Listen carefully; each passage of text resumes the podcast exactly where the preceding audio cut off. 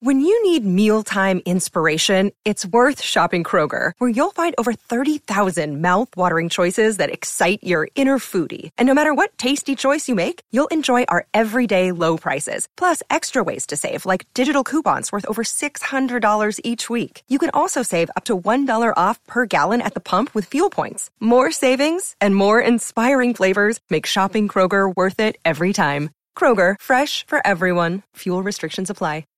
With the Lucky Land slots, you can get lucky just about anywhere. This is your captain speaking. Uh, we've got clear runway and the weather's fine, but we're just going to circle up here a while and uh, get lucky. No, no, nothing like that. It's just these cash prizes add up quick. So I suggest you sit back, keep your tray table upright, and start getting lucky. Play for free at LuckyLandSlots.com. Are you feeling lucky? No purchase necessary. Void where prohibited by law. 18 plus terms and conditions apply. See website for details.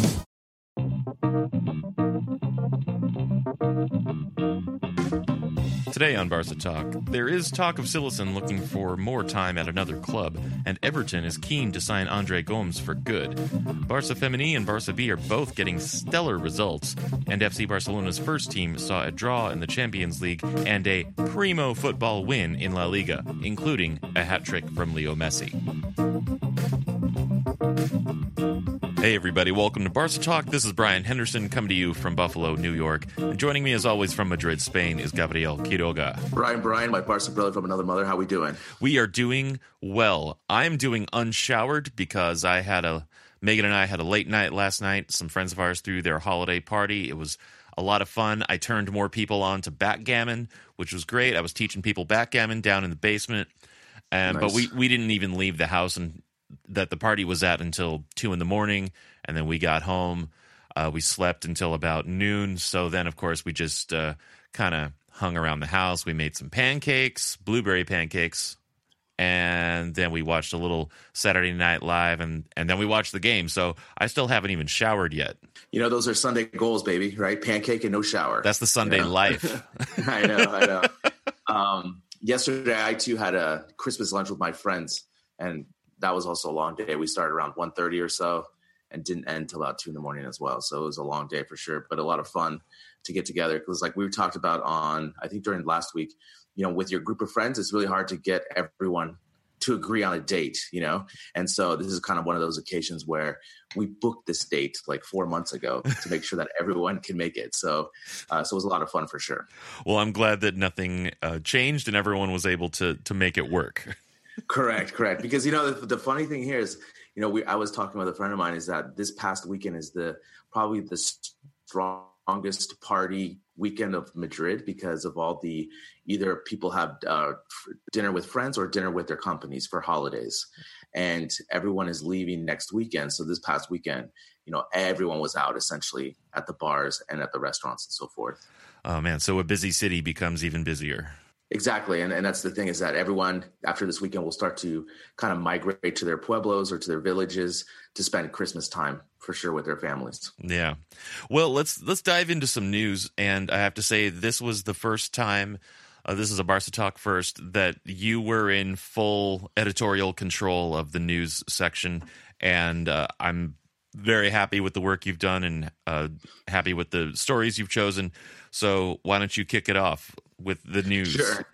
Sure. So, you know, we, we were talking about this over the week that, you know, since I'm here in Spain to kind of uh, kind of give the voice of what's happening here in Spain, talking about Barca. So, you know, this past week I've just been kind of looking at the news, and this morning I got the newspaper, and just a couple items that we're going to talk about that kind of stuck out for me, um, especially since this week was kind of slow. The first one was about Cillessen's future. Now, you know, we talked about, um, or we saw on Wednesday how good Cillessen's performance was against Tottenham with the amount of saves he had and how he kept Barca in the match. And um, there was an interview with De Boer, who's the national team coach for the Netherlands, and he basically was asked about Cillessen's future as the top goalkeeper for the Netherlands. And he basically advised Sileson to maybe find another team where he can find more matches between 25 and 30 a year. Yeah, and that seems reasonable for a, a national team coach because especially with the Netherlands, you know, they're they missed out on the last World Cup, which was really disappointing, but you know, traditionally they're a very strong nation in world football and De Boer wants his top goalkeeper to be playing a lot during the year. Exactly, and and he is. You know, a lot of teams are inquiring about him, especially for the amount of you know his price. Essentially, is a good deal right now, and he has a lot of potential to be a top ten goalkeeper in the world, especially with his physical abilities and his talent to uh, stop shots and to make key saves during the match. Yeah, and so would you see him going to the Premier League, perhaps, or uh, what are the stirrings? Yeah, I mean that's the thing, right? The Premier League has the most money, so that's probably going to be the jump for him. Um, there hasn't been really a team that's linked with him, but I mean, you talk about any of those teams in the you know after the top five, and they all need a good goalkeeper, and him being there is a definite upgrade. Do you think he's a better goalkeeper than, say, David De Gea? Uh, no, I don't think that. But also, I you know I think Ter Stegen. I would rather take Ter Stegen over De Gea if I had to. You know, if my life kind of depended on it, kind of the thing. So, uh, if but, you, you know, were, we were if you were standing in goal, and and a yeah, and a soccer ball shaped grenade was being was being thrown at you, you would rather have Ter Stegen there to try and save you than De Gea. Yeah, that's a good way of putting Stegen, it yeah, exactly. Maybe like if they, my family was sequestered, right, and they, they needed to be saved, you know, somehow, like in like taken or something, you know, and it depended on Ter Stegen or De Gea, I would definitely, I think I would lean towards uh, Ter Stegen for sure. Yeah, yeah, me too, of course. now, what else do we have going on? Yeah, the other news item that I thought was interesting was, you know, our favorite ex player Andre Gomes. Um, he's on loan with Everton right now, and Everton do want to buy him out, but nothing's been official. And you know, in the paper I read today, he said, "Soy feliz. I'm happy." So uh, it's you know, again, you know, Andre Gomes is the quote machine. You know, "Soy feliz." Right? I mean, wow, that is that is amazing. So uh, we'll see what Barcelona can get from him from Everton with his price. I mean, really, they should be they should be happy to just not have not have him on the on the rolls at all. As long exactly. as even if they take a small loss on him, which I don't think they will, they should still be satisfied with that. Just you know, let him move on with his career. Let's you know close that chapter of any connection of Gomes to Barcelona, and everyone will be a lot happier. And actually, I was talking with a buddy of mine, the my, my friend Connor, who's a Man City fan, so he he keeps me uh, up to date with what's happening in the the Prem and he was saying that he really thinks that Gomes is much better for the Premier League anyway because the the play isn't quite as fast, but it's a little more physical, and that plays to Gomes' uh, strengths much better. And so he's he's playing better. He's getting minutes with Everton. He says he's happy. Let him let it. You know, if you love something, let it go, Barcelona. and hopefully doesn't come back. yeah, yeah because I think that's the quote, right? So uh, I, I, agree with your your boy Connor. So I think you know it definitely suits him more because of the the style of play, right? It's just more direct, physical, and it doesn't rely on his first touch so much and the amount of close passing that he'd have to do with Barcelona. So, you know, if Everton want him, I you know I totally agree with that. Let you know Barcelona just negotiate a good price and get him off the books. Yeah. All right. Well, thank you. That was those were two well chosen news items. So let's move into our uh, community section. We have a couple of things that we need to tell you about, about what's going on with Barca Talk. First up is our our first annual Barca Talk Awards, which we're having uh, for the Christmas break. So we're actually going to be laying these out, I believe, next episode because after that there will be a, a short Christmas break, and so we'll take a break along with the league. So at the moment, we are accepting nominees for a, f- a couple different awards. The first one would be the Hamfoot Play Award. Uh, this goes to the uh, worst touch on a play. Of course, it's uh, named in honor of Luis Suarez, so he's almost certainly going to be a contender for the award, but he may not necessarily win. Yeah. Then there's the Primo Football Award, which I, I mean, honestly, I think today against Levante we saw some nominees for that. This would be the best play of the uh, of the season thus far. And then we have some other categories like the Stick Out a Foot and Pray Award,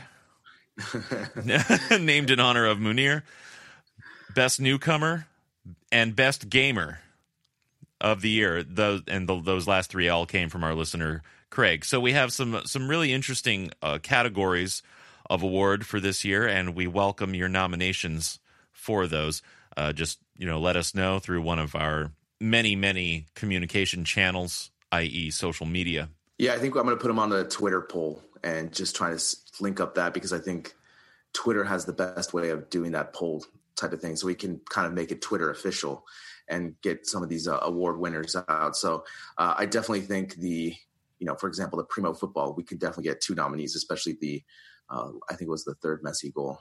Yeah, it was just Primo football at its at its best. Totally.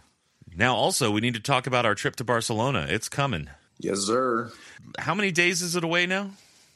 It's uh, 117, and I'm going to jump into your arms, Ricky Puig style, to Denis Suarez. I know Megan and I were talking the other day how it's just going to be so weird to be able to touch each other, like, like not in a weird way, but just yes. like we're going to be occupying physical space together. Yeah.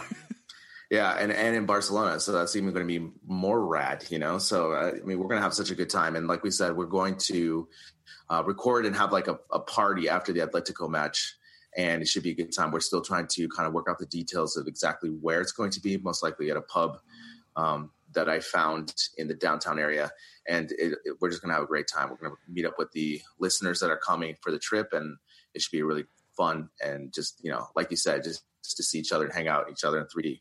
Yeah, and we there's a travel package for this particular weekend that we are uh, sort of connected up with the uh, LA Pena, and you know, Pena members from all over are doing it, but they sort of spearheaded the uh, the travel agent aspect of it.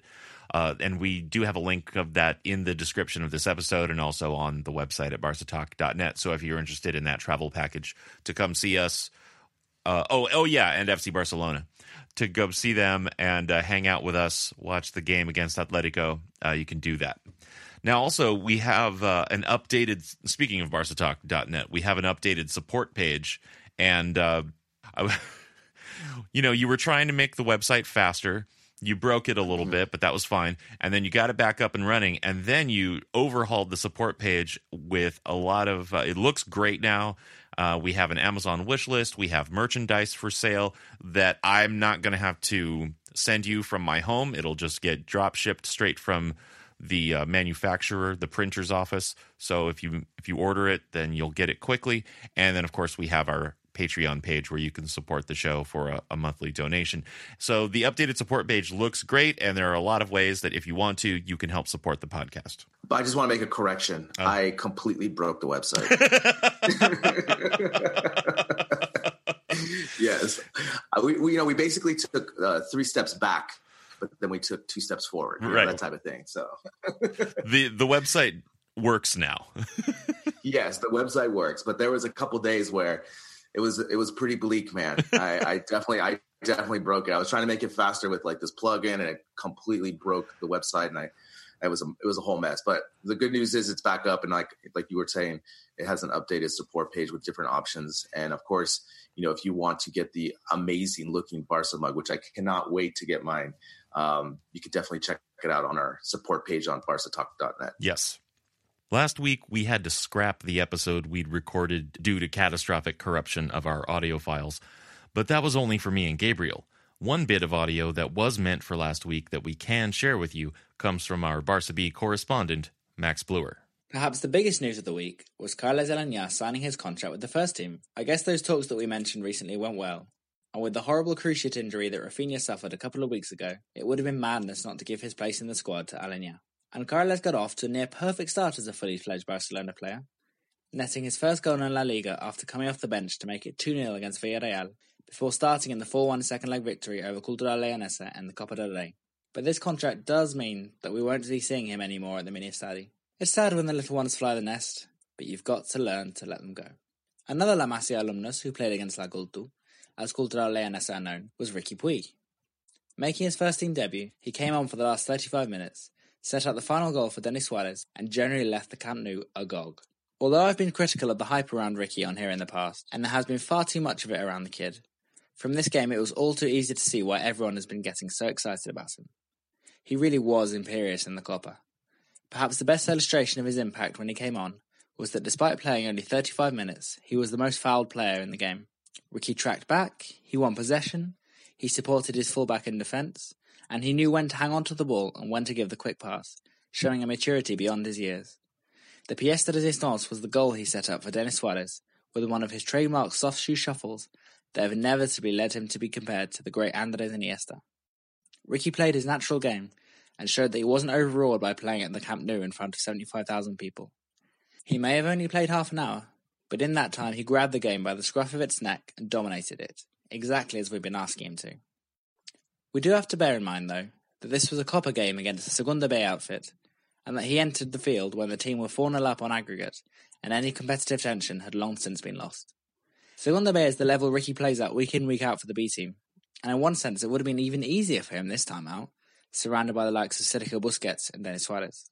Nevertheless, even if it was only La Cultu, the height levels have been turned up to 11. Ricky's personalised physical preparation plan was Mundo Deportivo's cover story last Friday, such is the excitement around the young midfielder. We can only hope that neither he nor the fans get too excited and start to push for levels of involvement with the first team for which he is not ready. It sounds like he has some good people around him, though, not least his father Carlos, who after the game told Mundo Deportivo that his son must keep his feet on the ground, and also that, I don't want to keep talking to the press because parents can screw things up for their kids. Never a truer word spoken. Interestingly, Carlos Puig also mentioned that Ricky hasn't started as many games for Barça B as he has wanted to. The kid needs to start winning games on a regular basis for the B team. The latest slip up for them was at the mini study against Valencia B, when a 95th minute equaliser by Ronald Araujo, who arguably shouldn't have been playing at all after being knocked unconscious the previous week, salvaged a 2 2 draw after Valencia thought they'd won it with a 92nd minute penalty. The first half was a dull affair, with barely a shot on target until stoppage time, when a Valencia player knocked home a cross to send his team into the break 1 0 up. Despite the goal, the first half had given little indication of the drama that was set to unfold in the second 45. Barca bombarded their opponent's goal after the break, and Christian Zapater had to be in top form in Valencia's goal. But it wasn't until the 80th minute that Oriol Busquets, who must be Sergio's long lost nephew or something, they play in the same position and have the same surname, stepped up and pinged in the equaliser from a 20 yard free kick. Not something his more illustrious namesake has been known to do very often. Barca continued to look for the winner. I lost count of the number of crosses Wagué put in from right back, but were hit by a sucker punch when Konrad, making his debut with the B team, the poor kid, clipped a Valencia striker in the box and the ref pointed to the spot. The penalty was converted, and that seemed to be that.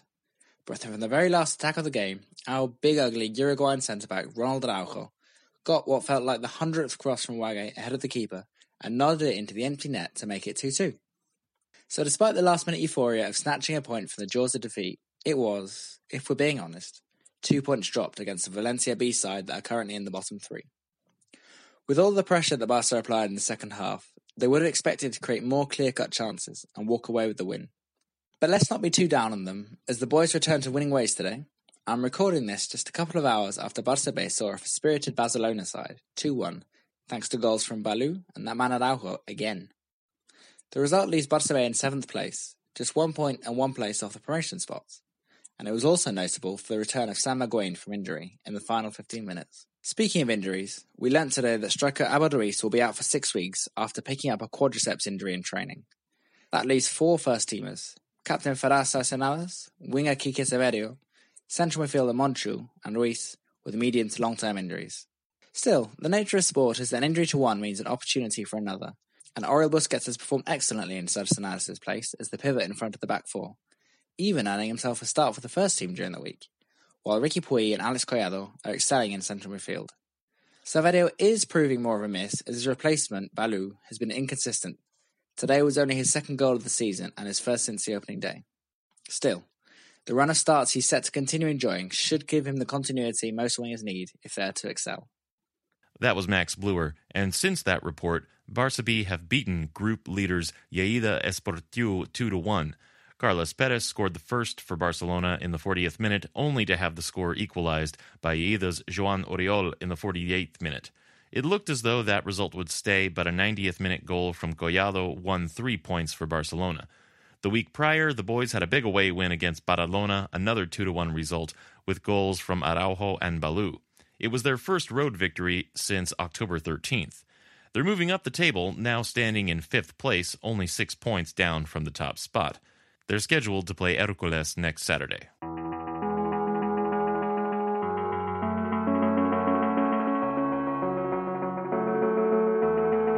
We'll take a short break, and when we return, we'll hear news of the Barca women and review the Champions League match with Tottenham.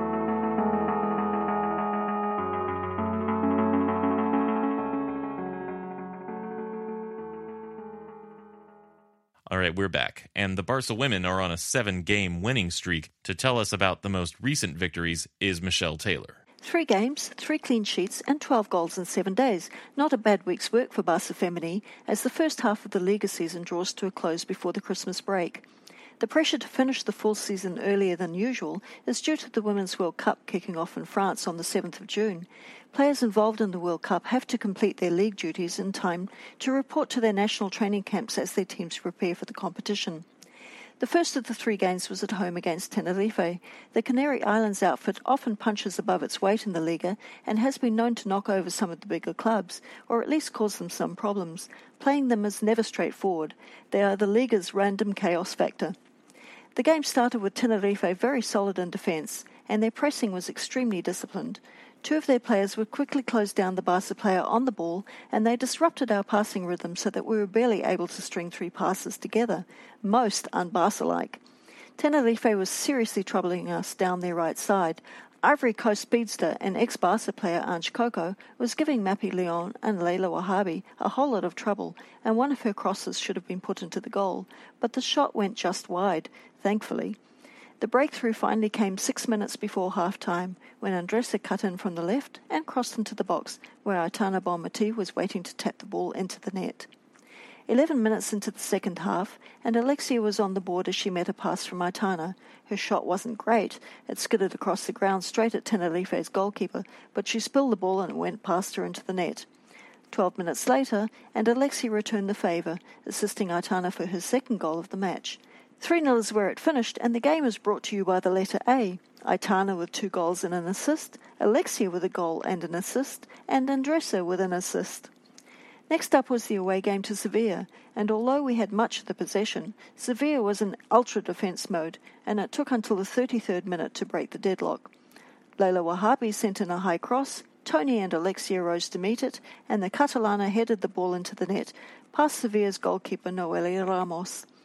In the second half, we witnessed some fabulous work by Barbara Latorre down the right side of the pitch as she cut in and managed to thread the ball through three Sevilla defenders to meet Alexia, who scored her second for the match. And that was the end of the scoring. A strange affair, really, and the score didn't reflect the Blaugrana dominance. We had 80% possession, 11 shots on target, and 14 off target. Sevilla could only manage one shot for the whole game, and that came just before full time. But a win is a win, and a clean sheet to go with it is even better. Back home four days later to play Madrid CFF. 20 minutes into the game, and I bet they were wishing that it was already over. We were already four goals up with Alexia, Tony, Patri, and Marta Torrejon on the score sheet. Andressa added a penalty after the half-time break, and then it was time for some history to be made. In the 53rd minute, under 17 World Cup champion Claudia Pina was subbed onto the pitch. She also won the Golden Ball and the Silver Boot. Her luggage was definitely heavier on the way home from Uruguay. In the 58th minute, Barca B right back and under 17 World Cup champion Jana Fernandez was subbed on. At 16 years, 9 months old, she's the second youngest player to debut for the A team, behind Claudia Pina, who was 4 months younger when she played her first Barca A minutes. Jana Fernandez is a name to remember. I haven't seen a more intelligent and intuitive young defender than Jana. Barca DNA runs strong in this one. I'm sure that you'll be hearing a lot more about her in the years to come. So now we had two 17 year olds on the pitch and 18 year old Candela Andujar, who was handed her first senior start in this game. Candela was also the next on the scoreboard as she dribbled past two defenders into the box and celebrated her starting debut with a goal. Chants of Candela, Candela could be heard from the fans at the game. Not to be outdone, Claudia Pina scored the seventh goal for the match nine minutes later, in the 70th minute. It was also her first senior goal, but she was grimacing in pain after the goal and limped off to get treatment. At this stage, it got a bit hairy for Barca. The win wasn't in any doubt. What was doubtful was if we would have any players left on the pitch to complete the 90 minutes, especially as all four subs had been made. Thankfully, Claudia's injury wasn't too bad, so she was able to come back on, but then Candela went off to be treated for cramp. While she was off the pitch, Barbara Latorre went off with a more serious leg injury, so now we were down to nine. Candela rejoined the game, and then Mapi Leon started limping. We were the walking wounded. We finished the game with 10 players on the pitch and 7 goals in the bag. I don't think it's too often that a team scores 7 goals with 7 different goal scorers, but Barca did just that. Alexia, Tony, Patri, Marta, Andressa, Candela, and Claudia with one goal each. The Copa del Reina quarter-final draw took place last week, and Barca has drawn Madrid CFF. It will be difficult for the team to put this 7 0 defeat behind them, but at least the game won't be until the end of January and will be played in Madrid. It's a 3G pitch which is to Madrid's advantage, as we typically don't play as well on artificial surfaces as we do on grass. There are two games left to play before Christmas against EDF Logroño and Malaga before a two week break. Hopefully, by the time the team returns in 2019, we'll be back to almost full strength again, with all players fit and healthy, with the exception of Gemma who is out for three months recovering from ankle surgery. Visca Barça e Força Barça Femení. That was Michelle Taylor. To keep up with the Barca women, follow her on Twitter at Barca Women. All right, let's turn our focus to the first team and talk about the Champions League match against Tottenham last week. It was a 1 1 tie, uh, which is not a great result, but like we said going into it, we had essentially nothing that we had to fight for. We already clinched the group, so that's done. We were able to, well, Valverde was able to field a team of mostly second string or B team players, give them minutes, give them experience. And considering the fact that the lineup was, you know, mostly a chemistry free zone, we still managed to, to get a 1 1 draw some good performances, and a great goal from Dembele. And we still win the group. We're still moving forward. There was really nothing lost. Yeah, I mean, it was a. I would say, like we talked about, you know, it's you couldn't have asked for more, right? We got a we got a point. We were able to rest a lot of our starters. Um, we did enough to, you know, not let Tottenham win. I would have liked to seen us win and beat Tottenham and not see Tottenham go through the Champions League, me selfishly. But like you said, Dembele had an outstanding performance. And again, we were able to use Miranda back there, Vermaelen. Um, you know, Arthur got some more playing time. And of course, your boy Aleñá, who you love. And, you know, I, I would have, you know, if Malcom was healthy, I would I would have liked to see him start instead of Munir. I think would have been my only change to the lineup. Yeah, absolutely. I, I, agree. But of course, you know, he just wasn't available. And I think had he been available, he probably would have started instead of Munir. I agree. I yeah. totally agree. And especially, you know, as a as a kind of point man for Suarez, like a backup, I think he just fits that role a lot stronger than Munir does. Yeah. Now let's talk about the first notable event of the match, which was Dembele's goal in only the seventh minute that put us ahead. And man, it was a it was a killer killer counterattack, great run, good finish, the whole package. You know, this is it's such an interesting case with Dembele, right? Because this whole season we've seen how important he is to us. He gives us that added balance when Messi and Suarez aren't playing or not scoring, right? He gives us that that that spark, right? And especially with his speed is just un, unbelievable. And it was on pure display on this goal, right? I mean, he basically took it coast to coast made the last defender look silly. Then did his patented deke move, right, where he kind of fakes the shot and the you know basically pulled the air brakes, right? They just flew right by Top Gun style, right? Yeah. They slid, they they slid, you know, they slid, and he just coolly and calmly just passed it through Lloris, and so you know it was off and running in the seventh minute, and that was definitely a good, you know. Um, you know, good starting point for the match because then all of a sudden now Tottenham had to really chase the match and go after it. Yeah, and so we were talking about this a little bit last week on the Patreon episode, which uh, I brought up the question, you know, what's Dembele going to do once people figure out his fake shot, pass it to the other foot thing? How's he going to deal with that once every time he tries to do that, he gets shut down? Yeah, no, and like I said, the counter to that is just first time it now, right? Yeah. Because now you're going to just you know, now the defender is not going to know what to do. And especially with Dembele's speed, like I told you, Brian, like when you're defending someone so fast and they put you on your back of your heels, it makes you so nervous, you know, when someone is twice as fast as you. And not only twice as fast, but equally, you know, just as how skilled he is, you know, with the ball. Now, you know, part of the problem that I still see, especially like in tonight's match and so forth, is his passing accuracy sometimes. But those moments of brilliance, you know, as we saw in the Valladolid match and some other matches throughout the season, he's a spark plug and he is necessary for our success this year. Yeah, absolutely. I mean, he's showing it, you know, because despite all of his, you know, discipline issues, he's still getting minutes and he's still, you know, showing up and giving these great performances. Now, I also want to uh, bring this back kind of to what we were saying in the news section about Cillessen because again, since we had already won the group and clinched it, Cillessen was able to start in this match, uh, which is a little out of the ordinary because otherwise we would have expected to see Ter Stegen in goal. But because of the situation, Cillessen was able to start, and he was excellent in this match. You know, he made six saves, and not just six ordinary humdrum saves. They were at least a couple of them were really solid, inc- you know, jaw dropping saves. Yeah, exactly. We talked about this. You know, sometimes when you look at the score sheet and you see six saves, you know, maybe some of them are directly kicked to the keeper. They're not spectacular saves, but all these saves were, you know, basically poster saves. You know, that you would, if you wanted to make a Cillessen poster, you can use any of these saves, right? And you know, he definitely for me was the man of the match because he kept uh, Barcelona in the match throughout throughout the whole game with these saves, and especially that one save where I don't know how he got to it, but he, he basically just used his whole body to extend on the line perfectly and just keep the ball out. I mean, even with the VAR, you can see it perfectly did not cross the line.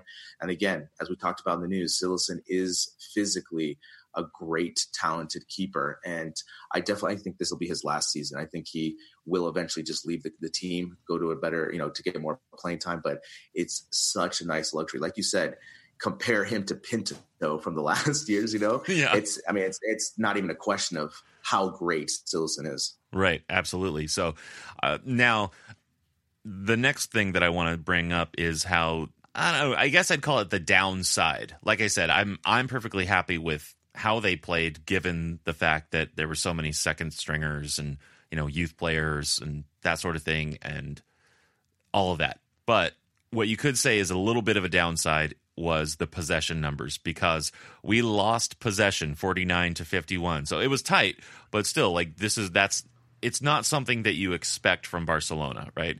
But you can completely explain it because of the lineup, because of who's in there and their the shortness of chemistry in this particular lineup. So like again, I'm fine with it, but it was a little bit of a downside. No, and I would say yeah, you know, it's definitely because of the chemistry, but also Tottenham's high pressing as well.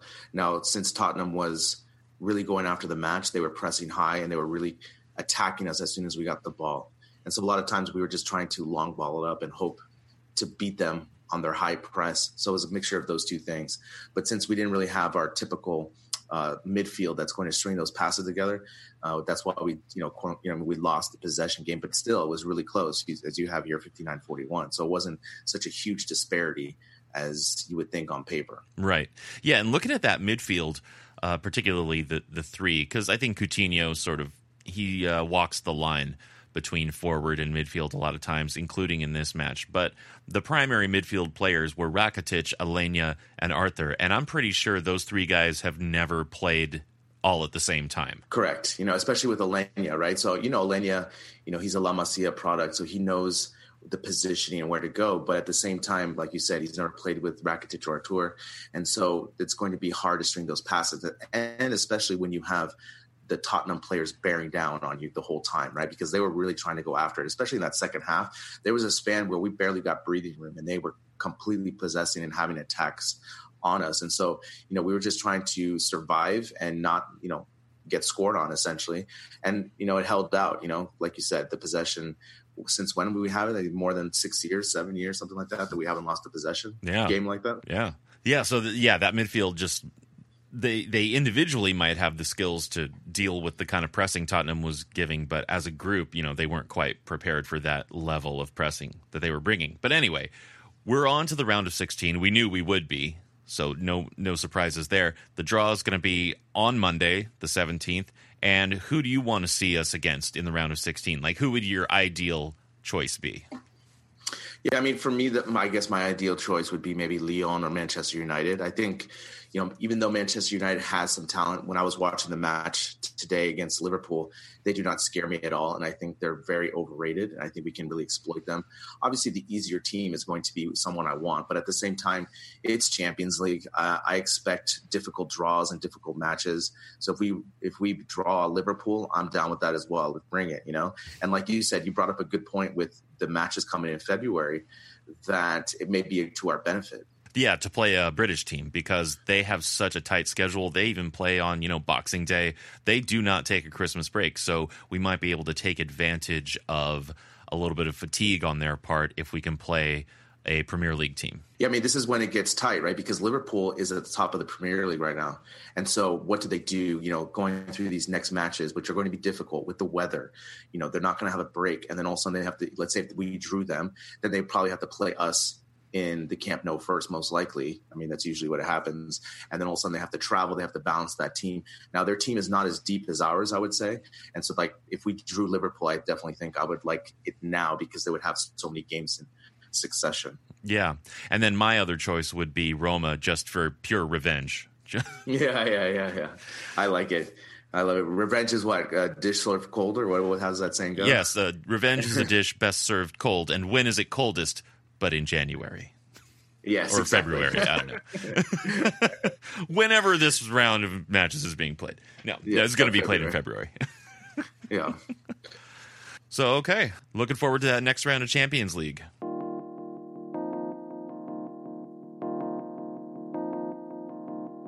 We're going to take one more break, and when we come back, Messi's most recent hat trick in La Liga.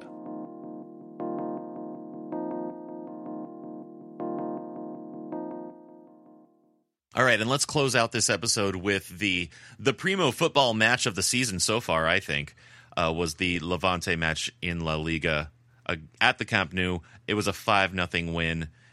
I mean, what can you say about this? Let's let's. I mean, the lineup was great, and I thought it was interesting that, of course, Valverde, although he played Alba, he also played three center backs, and so he was mostly playing Alba as a forward midfield to forward left player. And so we really had three in the back, and I think that was the first time Valverde had three in the back this season, as I recall. Yeah, and the other thing too is because Semedo had an injury that just happened on training like Friday or Saturday, so it's kind of an emergency type of thing. And so, you know, when I first saw the lineup, I saw Vermaelen, and I was like, right back Vermaelen. I was like, what's going on here? I said, they can't, don't do this again. You know, that was my first thought. And then when I first, then when I was watching the the match on television, they broke it down to a three-five-two, and so that kind of made more sense. Just like what you said, they had Alba and Dembele as the wingers to help back on defense as well.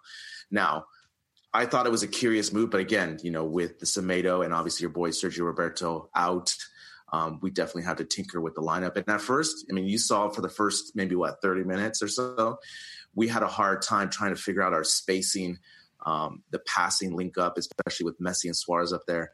It was kind of, you know, we were definitely not able to string a lot of passes together. But then, of course, as soon as we got that first goal, we started to get more space between Levante, and then all of a sudden we were able to really find our our rhythm and our passing. And obviously, what can you say about Messi performance as well? Oh yeah.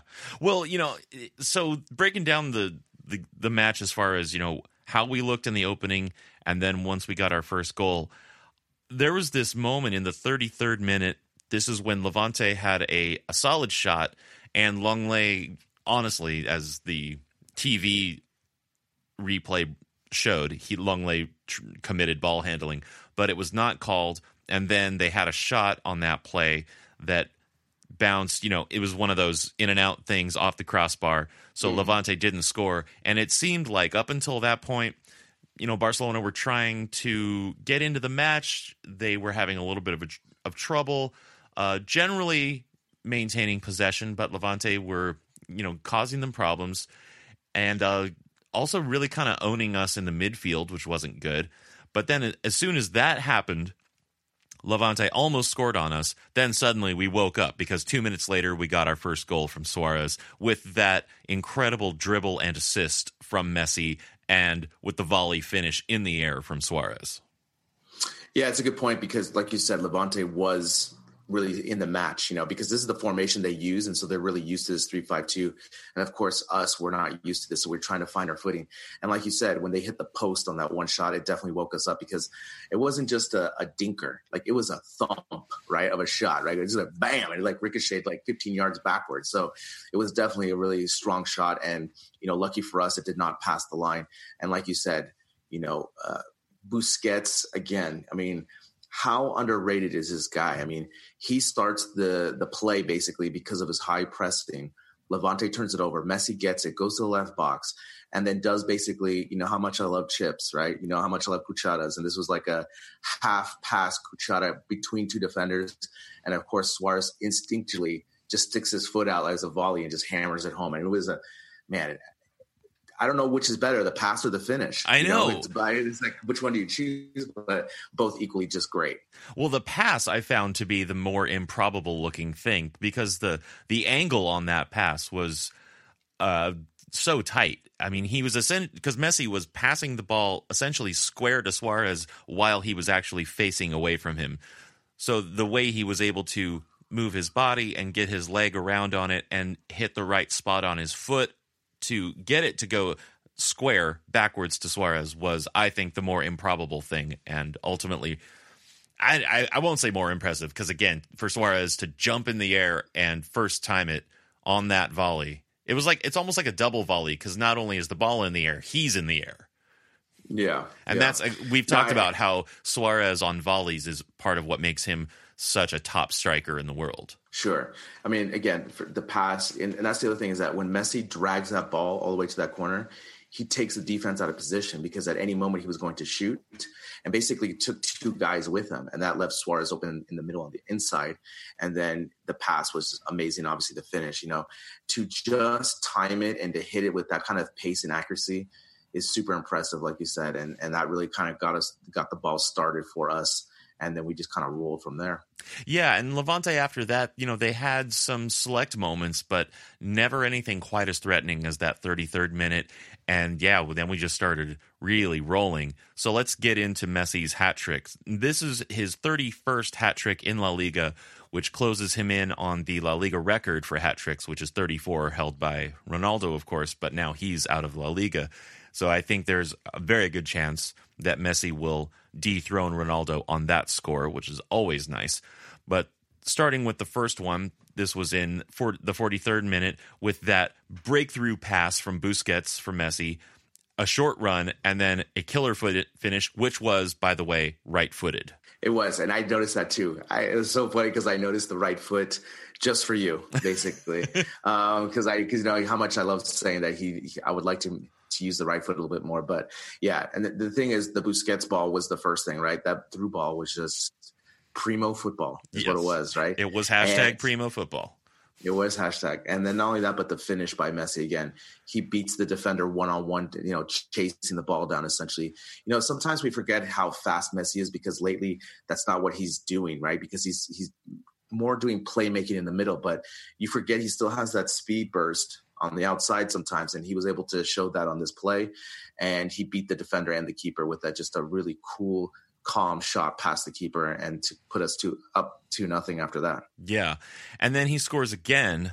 So Suarez starts it, he goes out wide to Alba. Alba cuts it back and Messi scores running into the pocket left by the defenders coming into the box. Yeah, I mean, and this is right after halftime. I mean, this is literally coming out of the gates and we just score that goal right after halftime, which was you know amazing to get that kind of goal and response right out, out, out of the gate. And so, like you said, you remember how Suarez always does this dummy run, and he just knew Messi. You know, when they when they when they work, they work amazingly, right? and, and on this play, Messi came through the drag and just hit it one time, just a really nice finish, and the keeper had no chance, and we were up three nothing. And and to me, you know, in this match, I would have, you know. Jordi Alba was great, right? I mean, he was bombing up. I mean, for me, was it, it gave him a little bit more liberty to go up that wing even more than he normally does because we had the three back, you know, so of the spacing. And on this play, he was able to exploit that space with his speed. Yeah, and I really liked him uh, in that role. And I was also really impressed with how Dembele, you know, looking at the other side of it, impressed by how Dembele was coming back. I mean, of course, he was instructed to come back and almost function as a right back at times Um, of course, in the first half, it was more him, and then in the second half, Rakitic sort of performed that role a little bit more. But you know, at least someone was always coming back, and I almost felt like Dembele was was was up for it, but not necessarily uh, happy.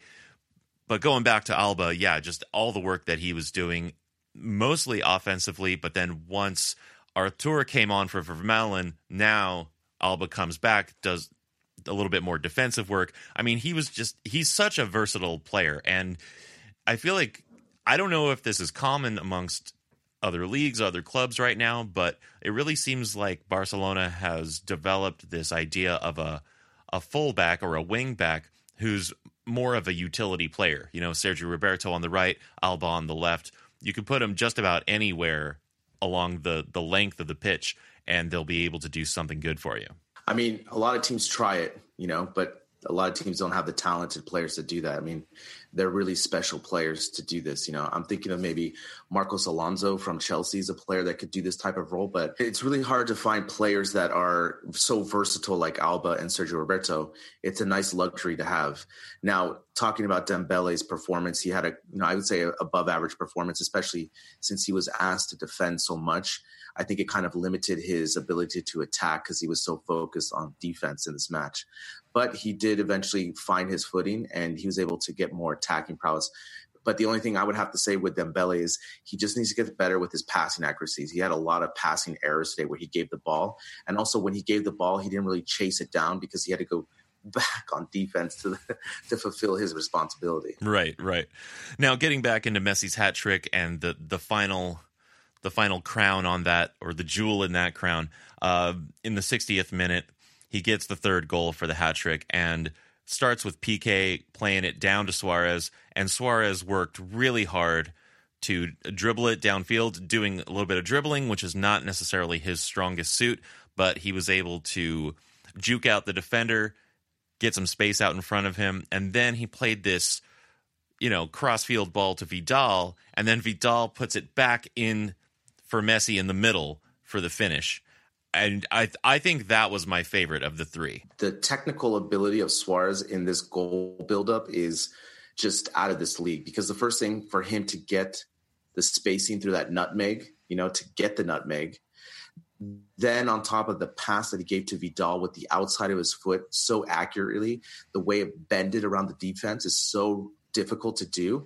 I mean, he looked up and point, and Vidal was waving for the ball, and Suarez picked him out with that. And then obviously, I thought Vidal was going to one time it, and he just found Messi perfectly, and Messi was wide open. I mean, it was just a tic tac toe type of goal, and it was just a thing of beauty because the way it just went from one end to the other end to the middle and goal. Yeah, yeah, and uh, again, I, I just have to echo again how good the work that Suarez did on that build up was, and again, the like you mentioned, the vision to get it out to Vidal and to put it back in for Messi. So, you know, it's just it's just again, it's one of those games that reminds you how great Messi is. But you know, what more can we say? Um, now, then, the fifth goal was for fun. I mean, at this point, you know, we're in the 88th minute. Uh, Cabaco in the 76th minute had committed a really nasty challenge on Dembele, so he got the red card. Levante's down four goals. They're down to 10 men now. And in the last closing minutes of the match, PK decides, I'm going to get forward, as he sometimes is able to do. You know, he sometimes he has the luxury of saying, I want to indulge in my, you know, my failed forward fantasies and and I want to get into the box and I want to score a goal. And he does it. I mean, he had a great run. If you watch the replay, he gets the ball and he starts the attack and he goes all the way from the one box to the other box. And, you know, again, he does have that ability. I mean, like you said, he has those failed forward fantasies, right? When he was a kid, I think he tried to be a forward. And he does have the talent. I mean, don't get me wrong. I mean, we've seen it before. And when you watch the run, it's just funny because he just makes a straight beeline towards the middle by passing and kind of avoiding other players. And it was a nice, cool, calm, collected finish. I mean, he stopped it, the goalie went down, and he just put it right past the goalie. Now, a funny thing after the match, they interviewed him, and it was really funny. The the, the interviewer asked PK said, "Yeah, um, what can you say about Messi and Suarez? They have 25 goals between them, leading the Europe and basically as the best scoring tandem." And he goes, "Don't forget, with me, it's 28." like without skipping it, without skipping a beat. It was so brilliant. You knew so, it. so PK, yeah, yeah. So PK has three goals on the season, which is great. And like I said, after the third goal, we basically were on cruise control. And but again, these goals were just so nice. And the other thing too is we were able to sub Vermaelen out and bring Arthur in to keep that formation. And the other thing, Brian, we kept the shutout. Yeah, kept the shutout. And just back to PK's goal, I also want to give props to Denis Suarez because the the dribble that he made on in the buildup kept that play going and it allowed PK to finish that run he was making in the play he was starting. And I think he he contributed big time to uh, PK's goal. So I hope PK thanked Denis for that as well. I think he did. He said, "Thank you." He said, "Gracias, Denis." Molte grazie, molte grazie. Uh, yeah, but again, you know, you know, it's funny because you know at the beginning of this match, right, for the first thirty minutes, I wouldn't say it was nail biting, but it was just kind of uncomfortable, right? You're just kind of, oh man, it's going to be one of these matches where we really, really have to, you know, put it together, maybe get a goal late, or just kind of, it's going to be a, you know, kind of a slog fest. But then as soon as we got that goal, we were able to find our footing. And I have to I have to give credit to Valverde with the formation today. You know, at first I was not a fan of three five two because we don't have the experience of playing in that formation. But we found our footing because you know our players are very cerebral, which is great, right? And like you said, the versatility. And once we got that first goal, it was just a you know an avalanche of goals essentially. Yeah, and I thought about you when I saw this uh, formation because, uh, like you just mentioned, on one hand, it's a tactical setup that we haven't done much this season, or maybe even at all this season. So there are some risks there. On the other hand, Levante, while not, you know, a pushover, aren't necessarily the most threatening team. So we might be able to get away with it, though it might have some stops and starts and not be as smooth and flowing, but only because we're not super used to it. Now, on the other hand, you've complained. I've also complained about this in agreement with you, but I think you've been a little bit more vocal about complaining about Valverde's conservatism in his tactics and his strategy. And this, to me, felt much more aggressive, much less conservative. So I was wondering what you would think about this. So at first, I you know I definitely thought. I mean, it was conservative. You know, we were trying to keep our shape defensively. You know, and, and flood the midfield. And but again, Messi's you know he is the the person that kind of creates. I mean, because they were playing a three-five-two as well, but they interviewed the captain of Levante, and he said, "Yeah, you know, for most of the match, the first thirty minutes, we were tight, but they have Messi, and he just killed us," is what he said, and that's basically the difference maker when you're looking at this kind of. Uh, on paper, what happened, and yeah, I mean, it worked out. So now, when teams scout us, they'll see four three three, a four four two, a three five two. Now, so now we can really diversify what we do, and teams can't prepare us for just the 433. Yeah. Now, I also have another thing to bring up, which was in the 77th minute, Coutinho came on for Vidal. And I thought Vidal had a great game. Uh, Vidal was smiling as he came off the pitch. I think he felt good about uh, the work that he did. But then Coutinho was playing in a central midfield role, almost doing a a kind of a kind of false nine sort of thing, or at least an attacking central midfield sort of thing, where he was dropping in deep, almost doing what Messi uh, does a lot of the times, right? He was dropping in deep and trying to start plays and then making runs forward into the box. And there was a moment here and there where it looked really good, other moments where it sort of broke down.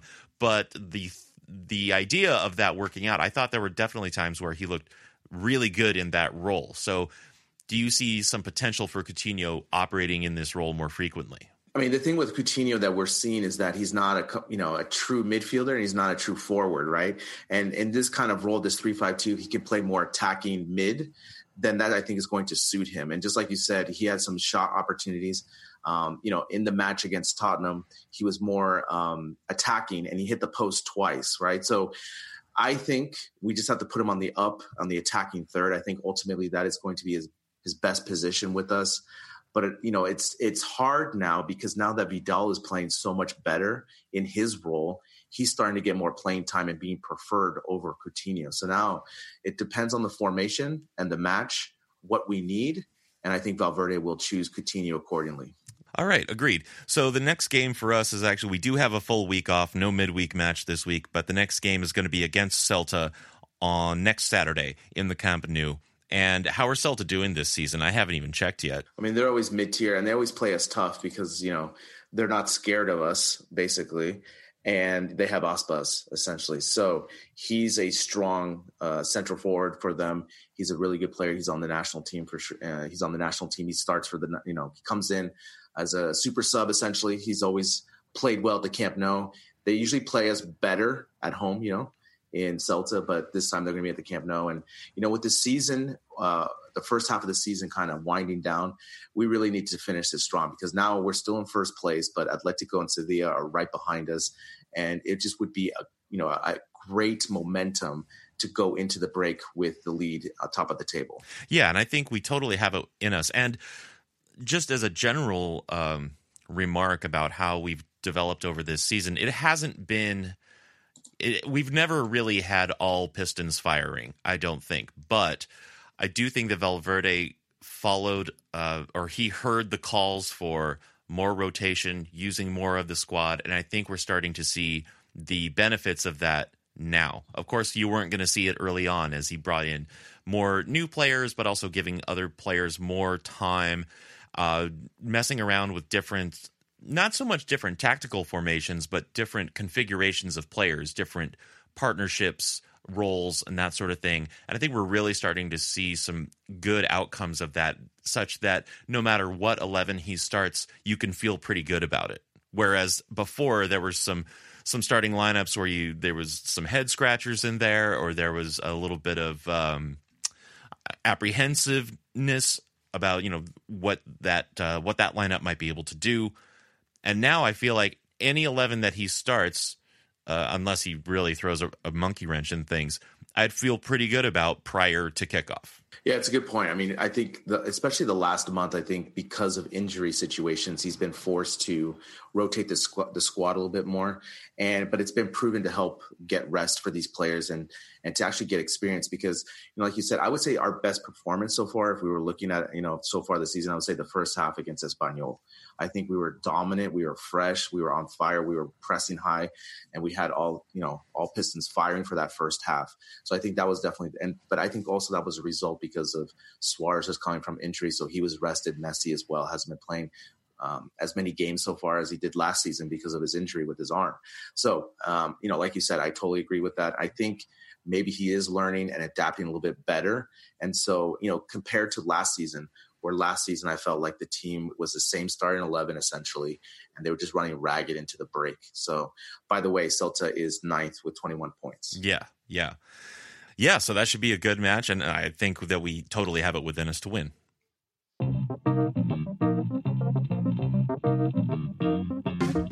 Special thanks to Michelle Taylor and Max Bluer this week. This has been a production of Barca Talk, written by Gabriel Quiroga and Brian Henderson, editing and music by Brian Henderson, social media and promotion by Gabriel Quiroga. We can't make this show without you, the listeners. To see the premiums you get with a monthly contribution of support, follow the link to Patreon in the episode description. And Visca Barca.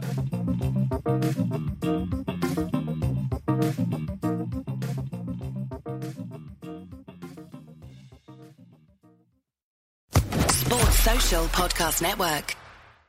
Hey guys, it is Ryan. I'm not sure if you know this about me, but I'm a bit of a fun fanatic when I can. I like to work, but I like fun too. It's a thing. And now the truth is out there. I can tell you about my favorite place to have fun. Chumba Casino. They have hundreds of social casino style games to choose from with new games released each week. You can play for free anytime, anywhere and each day brings a new chance to collect daily bonuses. So join me in the fun. Sign up now at ChumbaCasino.com. No purchase necessary. VGW. Void were prohibited by law. See terms and conditions. 18 plus.